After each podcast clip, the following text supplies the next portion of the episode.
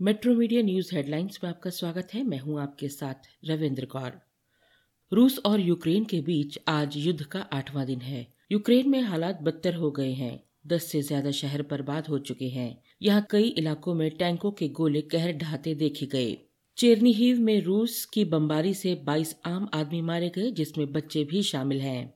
स्थानीय अफसरों का कहना है कि मरने वालों का आंकड़ा बढ़ सकता है। अब बच्चे बुज़ुर्ग निशाना बन रहे हैं। यूक्रेन के उत्तर पूर्वी शहर सुमी ओब्लास्ट में भारी गोलाबारी की गई है और यहाँ के नागरिकों को बुनियादी सुविधाएँ भी नहीं मिल पा रही हैं। पानी, बिजली की किल्लत हो गई है। इन तमाम विपरीत हालातों के बावजूद यूक्रेन झुकने के लिए तैयार नहीं है। इसी बीच बेलारूस में रूसी और यूक्रेनी प्रतिनिधि मंडल के बीच दूसरे दौर की बातचीत हुई, लेकिन ये वार्ता भी बेनतीजा रही। दोनों पक्षों ने तीसरे दौर की वार्ता के लिए सहमति जताई है। अधिकारियों ने कहा है कि यूक्रेन को बातचीत में अच्छे नतीजे नहीं मिले हैं। लेकिन दोनों देश इस बात पर सहमत हुए हैं कि यूक्रेन में फंसे लोगों को निकालने के लिए कॉरिडोर बनाया जाए। यूएनए की शरणार्थी एजेंसी ने बृहस्पतिवार को बताया कि रूस के हमला करने के बाद से 10 लाख लोग यूक्रेन छोड़कर चले गए हैं। भारतीय विदेश मंत्रालय ने गुरुवार को कहा कि यूक्रेन में भारतीय दूतावास अपने नागरिकों से सतत संपर्क में है और किसी छात्र के बंधक बनाने की स्थिति का सामना करने जैसी कोई रिपोर्ट प्राप्त नहीं हुई है। बागची ने कहा कि हमारे द्वारा यूक्रेन प्रशासन से आग्रह किया गया है कि खारकीव एवं आसपास के क्षेत्रों से छात्रों को बाहर निकालकर देश के पश्चिमी हिस्से में ले जाने के लिए विशेष ट्रेन की व्यवस्था करें। यूक्रेन में जारी युद्ध के बीच गुरुवार तक ऑपरेशन गंगा के तहत 30 उड़ानों से चौसठ भारतीय नागरिक और छात्र विशेष विमानों से स्वदेश लाए जा चुके हैं। भारत की पहली एडवाइजरी जारी होने के बाद से कुल अठारह हज़ार भारतीय नागरिक यूक्रेन छोड़ चुके हैं। अगले 24 घंटे में 18 उड़ानें निर्धारित की गई हैं। उत्तर प्रदेश में गुरुवार को विधानसभा चुनाव के छठे फ़ेज़ का मतदान खत्म हो गया। इस बार करीब पचपन दशमलव पाँच छह फ़ीसद वोटिंग होने का अनुमान है। 2017 में इन्हीं सत्तावन सीटों पर छप्पन दशमलव पाँच दो प्रतिशत मतदान हुआ था, यानी इस बार एक प्रतिशत कम वोटिंग हुई है। निर्वाचन अधिकारी अजय कुमार शुक्ला ने बताया कि मतदान सुबह सात बजे से शुरू हुआ, जो शाम छह बजे तक चला।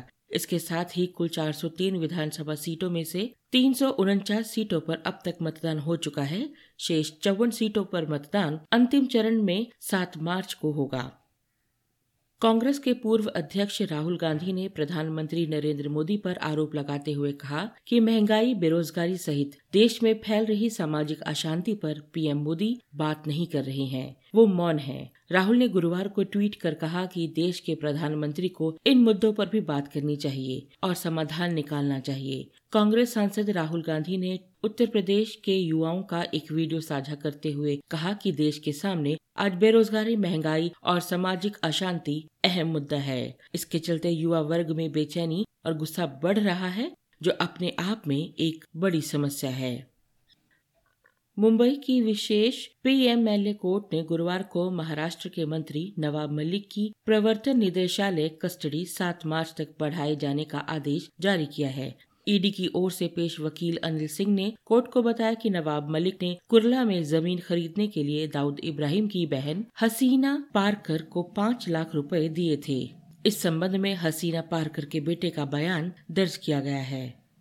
पूर्व भारतीय तेज गेंदबाज अबे कुरुविला को भारतीय क्रिकेट कंट्रोल बोर्ड का महाप्रबंधक नियुक्त किया गया है। कुरुविला बोर्ड के पूर्व जनरल मैनेजर धीरज मल्होत्रा की जगह लेंगे। जिन्होंने दो महीने पहले अपने पद से इस्तीफा दिया था। कुरुविला पिछले साल दिसंबर तक चयनकर्ता के पद पर रहे थे। इससे पहले वे मुख्य जूनियर चयनकर्ता भी रह चुके हैं।